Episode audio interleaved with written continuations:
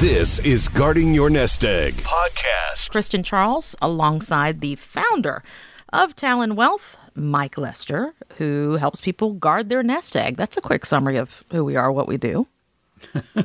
Yeah, nest egg, right? Retirement savings, Kristen. Yes. Remind about that. Okay, yes.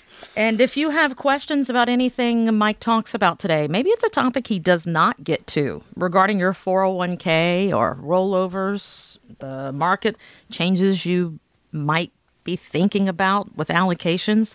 Find out more anytime at guardingyournestegg.com. According to the National Retail Federation's most recent data, mm-hmm. consumers spend an average of $967.13 this time of year on the holidays. Okay. Have you taken care of everything on your list? I'm very, very close. So, my daughter, oldest daughter, Katie, was interested in some specific things, and apparently they're shipping from China. Have you ever ordered anything that actually ships from China? Not that I'm aware of, but I'm sure it happens on Amazon every day. Well, I think it does. You can go on Amazon, but then you find out it's shipping from China, and it's supposed to be here at a certain time, and then it- it seems to get delayed. So I'm a little concerned about those. I think most of it's wrapped up, but I'll tell you, and, and obviously love all of my children equally, but Finn is the youngest, so he's the most excited about Christmas, right? So he's six years old. So we spend a lot of time talking about Christmas. We do Elf on the Shelf. Um, What's the name that's of the elf that lives in the Lester house? Jingle is his name. Gee, That's it. Depends on the house. Depends on the house. Yeah. So his name is Jingle. And that's always interesting in the morning. You know, did we move Jingle to a new place or did we forget? What do you mean? know, did we you- move? Jingle Well, moves on his a- own. Well, he, yeah. Well, all right. Sorry. I don't know who's listening. Yes, for all of the, uh, but no, just in right. case he doesn't, I, I get the question, you know, where is Jingle? Yeah. And that's a panic, right? At like 6:30 a.m. every morning. Where is Jingle? And then um, moving forward, so Finn though has a very very interesting request for Christmas. One is his two front teeth. We've talked about that before, Uh, and one of them's about half in. The other is at six. He's decided he wants to be a runner, which to me is awesome, but also very odd for a six-year-old Um, he runs nonstop. he runs nonstop, but he literally wants to be a, like a runner runner. He told me that, yeah. Yeah, and so on his on his list of things he wants for Christmas is like legit running shoes, not just Oh, like okay. sneakers that a kid would have, but the type of running shoes that an adult would have, a legit running shorts or running outfit. You know, I want to get him that stuff, and then get him like a headband, which nobody does anymore, just to make him look you know, more cute, you know, running back and forth. We have a long driveway, and he he wants to run back and forth as many times. So I, I a think long that's driveway. a it's a very interesting request from a six year old. And it's you know, Finn, you could have asked for like a skateboard. He wants a running outfit. So that's what it is. I love it. There's, But I'm gonna get him a headband. Just yeah, Richard ask. He didn't- Simmons him out, please. Yes. No, that's a different outfit. those little tiny shorts. Let's go. Uh, tiny shorts and a tank top. I'm not getting him that, but uh, Well, you yeah, know- I will get him a headband just for kicks. One of our mutual friends, Steven, he is an avid runner, and he made me aware of something because he does marathons and Ironman competitions and stuff. Mm-hmm. Nipple chafing is a very real thing when you're a runner. So you might This want happens. You need tape. yeah, get Finn some of that in a um, stocking. It's a, it's a, it's not just running. It's an athletic thing. It's also a diving thing. It's a whole thing. Mm-hmm. I'm yeah. just so, teasing. all right. Just trying to give Finn something to be weirded out about, but it wouldn't work. He's committed. I know the deal with that kid. Once he's in, he's in. And it makes a lot of sense that he would want to run uh, because of a lot of our listeners want to run lately when they see all the financial headlines. It's very confusing because stocks were doing well for a while, then they slipped because we were anticipating, you know, the Fed and interest rates for a few days and then that back and forth and I don't know what to think. And I know that's what a lot of our listeners are thinking. So, what do we do? We listen, we read, and we watch. And overall, from what I've been reading, Mike, analysts seem pretty optimistic and have not dropped the earnings forecast for 2023. So, in your opinion, as a fee only fiduciary financial advisor who's been helping people for well over two decades, does this mean a recession is not as likely and we don't have to run like Finn, or is a soft landing possible? Well, I mean, uh, you know, from our show, Kristen, we've been doing this a long time. I'm I'm not afraid to stick my neck out a little bit and say, no, I don't understand while they're saying that. I mean, I would, I, I don't know how we're moving into recession, which I, I believe we've been in for a while, and it's going to be even worse next year. Earnings forecasts should come down. It's just simple math. If companies are selling less because people are spending less, their forecast should come down. So I don't agree with analysts just being pretty optimistic about next year. I think best case scenario for next year is probably kind of flat in markets. Granted, we deal primarily with people that are retired or pretty close to it, so we err on the side of caution. Our portfolios are actively managed because I don't believe people are retired or close to it should just be hanging in there all the time. But you know, I think I think it's possible. But you just got to be careful. This economy, the Fed has said we're going to slow this economy down. We had some decent numbers when it came to inflation, where mm-hmm. you know, it ticked down again. The CPI, that's potentially good, but that also means things are are, are, are slowing down. And I don't think we'll, we'll really see, start to see the effect of that probably until maybe the second quarter of next year. It takes some time for this to build in. But if you look at all the money that was pumped into the economy, basically all these free dollars through mm-hmm. COVID it's going to take some time to, to work itself through. So I just think people need to be very, very careful. If you just want to stick with the hang in there approach, which means, well, eventually it'll get better. At this point, I, I don't think 2023 is is going to feel very good um, because as we go into a recession, as the economy slows down, the market probably isn't going to like that very much. Eventually, the market will reach what looks like a bottom. In other words, companies are, instead of being overbought or neutral, they'll be oversold. I think that'll be a good time to be more committed to investing in equities or companies that are likely to do well. But most of the people that we're sitting with week after week, if they're not current clients just doing reviews, the majority of the people that come to work with us are going to be people that have been working with another firm.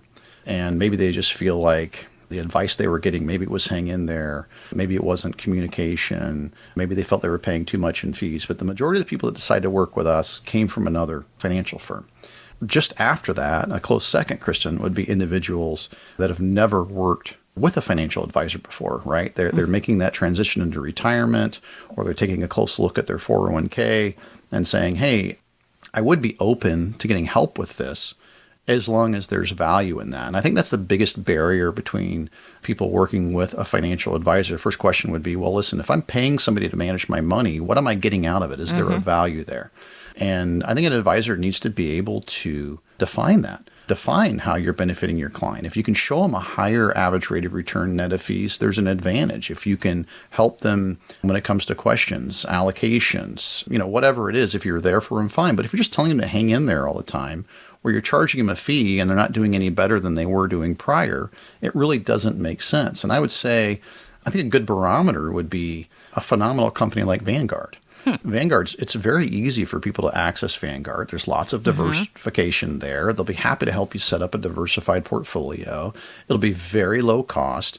And frankly, the average rate of return on a Vanguard portfolio a lot of times is going to outperform a lot of the portfolios that people have out there, maybe with their retirement plan at work or through another financial advisor. So if you use that as your benchmark or a barometer, and then go out and say, well, listen, if you can't do better than I can do on Vanguard without having to pay extra fees, there's really no reason to work with you.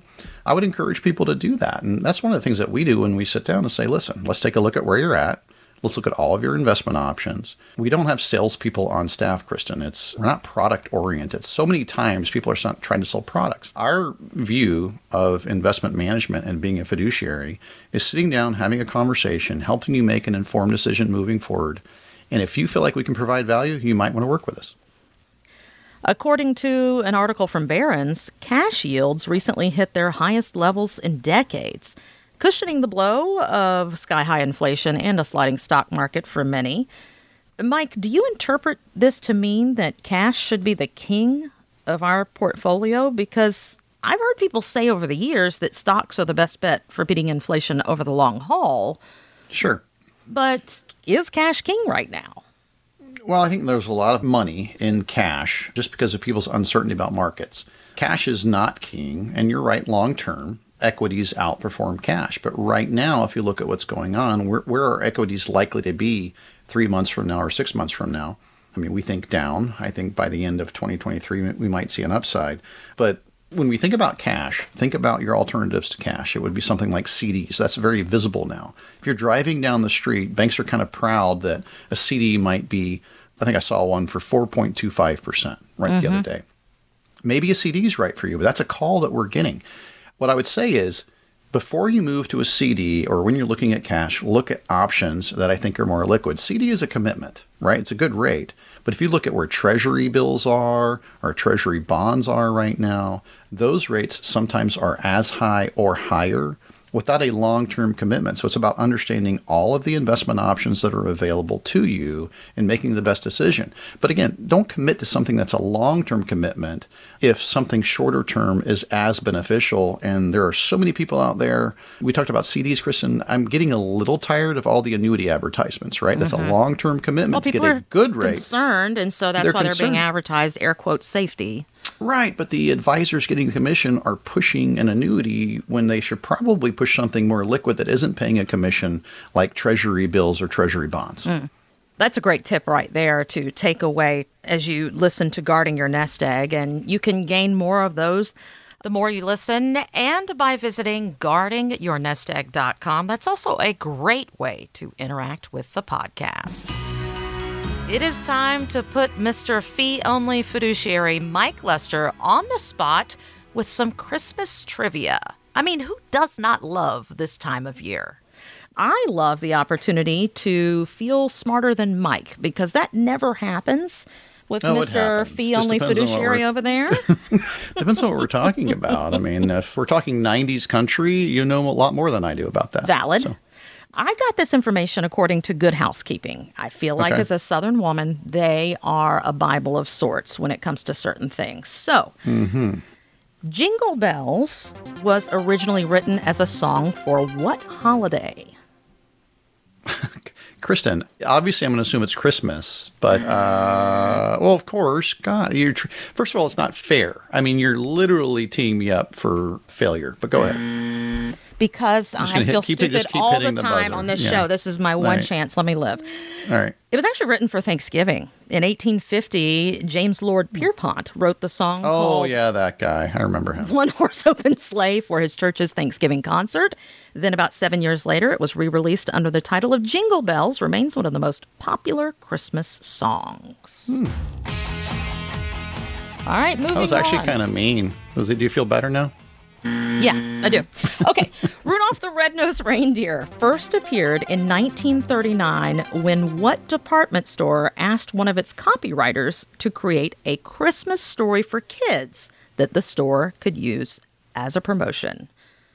Rudolph first appeared in 1939 because what department store had someone illustrate a Christmas story for a promotion? Ah. Uh. I would say Macy's, but I feel like they weren't around then, so I want to go like back to like a Wards or something, like an older store. I don't know. Give me like. Congratulations, what? you got that one right. Montgomery Ward. Oh, like I really pulled that one. You out. did. I had the buzzer ready to go. See, I'm batting 500 here. All right, I got there one more for you. Okay. Santa Claus. He actually had a pretty spooky look until 1931 when what company hired an illustrator to depict the jolly old elf for print ads? What company? I don't know. I, I feel like Norman Rockwell made him look better, but I don't know what mm-hmm. company that would be. Company for print ads. I don't know. Some old drugstore or something is where I'd go with. Sort of, kind of, not really, if you think about how Coca Cola started. Oh, as nice. something Coca-Cola, to help people because of the ingredients. Cheeks. They wanted to sell more Coca Cola in 1931. Ho, ho, ho. And that's the that? Santa Claus that we all have in our minds today as a visual. So, Merry Christmas. And you did pretty good there. The Montgomery Wards, I'm very impressed at that response. I, am not as uh, uninformed as you think, Kristen. Join the conversation now at guardingyournestegg.com. Mike Lester is an investment advisor representative of Talon Private Wealth LLC, an SEC registered investment advisor. Talon Private Wealth and this station are not affiliated. Information presented on this program is believed to be factual and up to date, but we do not guarantee its accuracy and it should not be regarded as a complete analysis of the subjects discussed. This information should not be considered tax or legal advice. Discussions and answers to questions do not involve the rendering of personalized advice, but are limited to the dissemination of general information. Information presented is for educational purposes only and does not intend to make an offer or solicitation for the sale or purchase of any securities or advisory services. Be sure to consult with a tax professional before implementing any investment strategy. Florida license number D056341. California license number 0N00828.